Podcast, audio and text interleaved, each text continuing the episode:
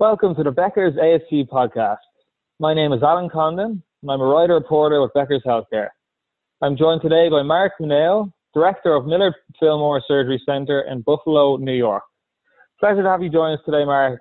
Uh, could you just say, please take a me. moment to, absolutely, absolutely. Uh, could you take a moment to introduce yourself and share a little bit about your background? Sure. My name is Mark Mineo. I'm the director at Millard Fillmore Surgery Center. Um, we're a multi-specialty facility, actually one of the original uh, ambulatory surgery centers in Buffalo, New York. We have everything from orthopedics to pain management to plastics and some ENT. Fantastic. Well, to kick things off, uh, I'm wondering, can you tell me a little bit about where your ASC is at the moment and how has it changed since the pandemic began?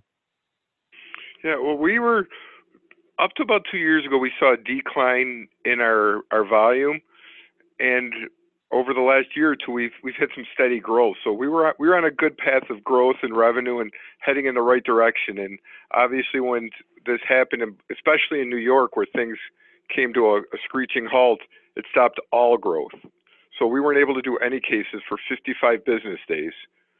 Um, and then as we are getting ready to ramp up, we had staff members that weren't comfortable coming back to a, a medical setting, a surgical setting. They weren't sure how comfortable they're going to be, regardless of our precautions. Or we told them that what we were doing, they just they weren't comfortable coming back. So we lost four RNs due to pure comfort level.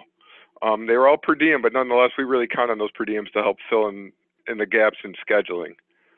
So now, as we're starting to we've been we were able to do elective surgeries as of June 8th, I believe. But now we have to watch our volumes for the pure fact that we have holes in our scheduling with our staff members.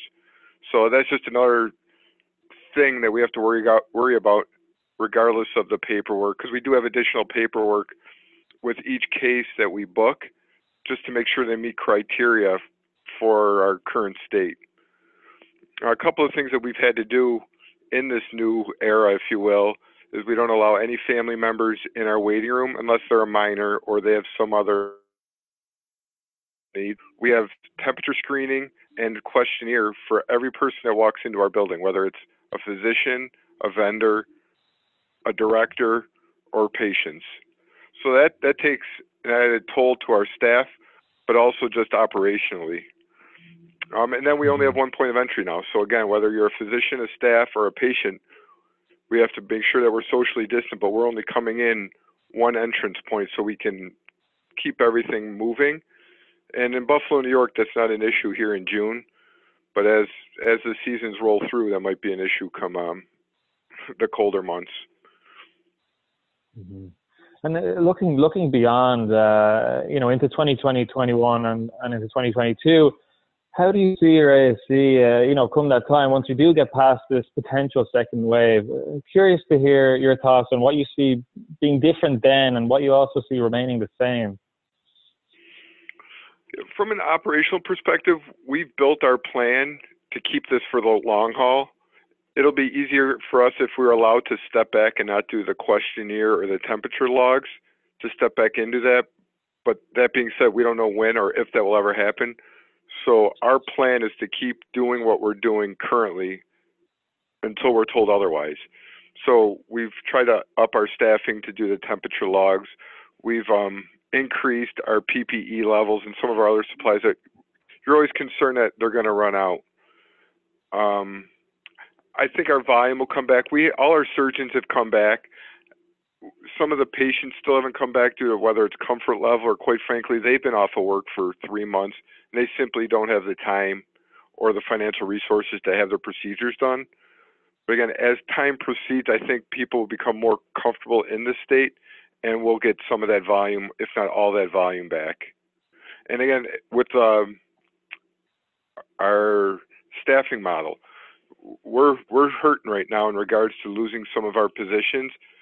And as as you know, it, it you just don't hire a nurse and and throw them in the trenches right away. It takes three months of training to get a circulating nurse up and running to full speed. Mm-hmm. Uh, in terms of staffing, obviously that's a big challenge for you. What what are the challenges are you seeing in terms of in terms of staffing at the moment? we're fortunate. We're owned by a healthcare system, so we heavily rely on them for um, for backups, if you will. We were pretty well supplied as we saw this coming down the pike, so we were able to supply up with our PPE. But it's also nice when you have the the largest healthcare system in Western New York as part of your your system, so we can count on them if we run low on any type of PPE and we do all our COVID testing through them. Hearing in the community that getting patients tested for COVID prior to surgery has become an issue, but we're fortunate being part of that system. All our patients get tested. We can get testing that day, and we get results between 24 and 48 hours after. Mm-hmm. And I know that obviously, uh, what's top of mind at the moment is this potential second wave in the fall, and how bad how bad that may be. I know you touched on it a little bit in the previous question, but I'm just wondering if you could expand a little bit on preparations that, that your practice is making for, for that potential spike later in the year. The one thing that I feel comfortable in, the staff is comfortable. We've had the conversation. Unfortunately, we furloughed our whole staff uh, a couple months ago, so they've been through that process. Obviously, we do not want to do that again, but they know we had their best interest and the best interest of the community in mind when we did that. So just to keep open communication with with the staff and doctors, if things are coming down, once you hear a rumor, we try you know squashing it as soon as possible, just for the fact that once a rumor gets wheels, we know that the damage it can cause. Um, again, keeping PPE fully stocked, just to the point where we have a week or two of supplies but we're obviously not hoarding because we don't want to hoard PPE and closely monitoring other supplies as other facilities start ramping up. Some of the the vendors out there either have been furloughed themselves or are running low on supplies. So to make sure we don't stop procedures due to not having normal surgical supplies. Mm-hmm. Absolutely. During the pandemic, there was a lot of discussion around the essential surgery. How do you how do you anticipate this discussion will affect specialty surgeries going forward?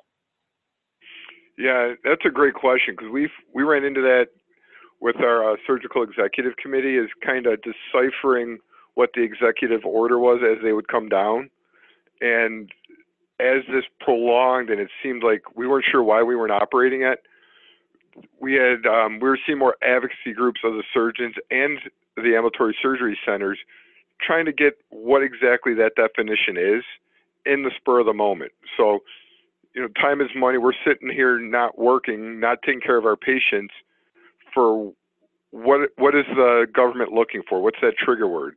And they came out with some things, and that's what we were we ran with it. You know, at the end of the day. But I think it's it's very important to have those discussions now so we've been through it once. Let's not make that same mistake twice. What is essential? Is there is a true ligament tear or tendon tear considered essential on a young athlete more than a higher aged patient? Does certain specialties not have um, essential surgery, quote unquote? So, because we were having doctors that we they couldn't, we didn't think that their procedures or their specialty have essentials but they were giving us a case and willing to attest to it was a it was an essential surgery. And that's it puts the directors of surgery centers in a position where I don't think we should be in. That should be more of a peer-to-peer conversation and um, decision. Mm-hmm. Now, being in, in such a harder hit part of the country in terms of the coronavirus, uh, and with, with, the late start to elective surgery, I believe you said it was June 8th, what are some best practices that you've learned, or anything that has or hasn't worked in those couple of weeks since you've um, started gradually ramping up surgeries again? No, uh, my staff has done a great job. They there was no rust. We were a little nervous just being off so long that kind of keep things moving. We scheduled cases appropriately so we didn't have any mad rushes. We could bring patients in, not have them sitting in the waiting room, or not have so, too many in the pre-op or block room that we we kept our efficiencies up, but also we made sure that we didn't overcommit to what we what we usually did, and that started with discussions with our surgeons. The surgeons were great. We said we will do the best we can. This is uncharted water for us, just like them, and we just need to be patient with each other. The one analogy that we kept hearing around here was we're building an airplane in midair. So we, we don't know what that next step is until we get done with this step. And the staff and, and our surgeons did a great job with teamwork to make sure that we just it was business as usual, but not the old business, if that makes any sense. Mm. Fantastic. Yeah, absolutely. Uh, thank you so much for sharing sharing your thoughts there. Uh, finally, I wonder if you could just fill me in a little bit on, on the culture that you've created at, at Millard Fillmore. I'm curious to hear about that.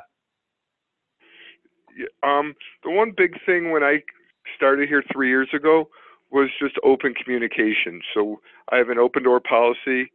Um, staff can come in and tell me what what they think I need to hear w- with a closed door. So if they want me to share it or not, I have them tell me that up front because I can't make changes if I can't talk about it with my nurse manager or my office manager. But also sometimes they just want to come in and bend an ear, and, and I'm okay with that. Um, I do have town hall meetings, not as regularly as I'd like, but I'll have it with our different departments and I'll have an agenda of what I need to cover, whether it's new regulatory or a new physician coming on board. But I also make sure I give them plenty of time to speak freely and out loud in a group setting to get whatever they want off their chest and to help me plan for the next quarter or the next year coming up and and I do think that makes a big difference. Um, sometimes you, I tell them I'll listen to everything. I can't always change everything though. So, and I think that's important. And I have a great staff here. And again, just like a family, you know, not everybody has to get along with everyone, but everybody has to respect each other. And I think that's a big part of having a, a great relationship with everyone and being able to take care of your patients at a high level. Fantastic. thank you so much for sharing your insight there, Mark. And, that's it. Thank you again for Mark Mineo. Thank you so much for joining us on the Becker's ASC podcast. I really appreciate your time today. Thank you. Have a great day.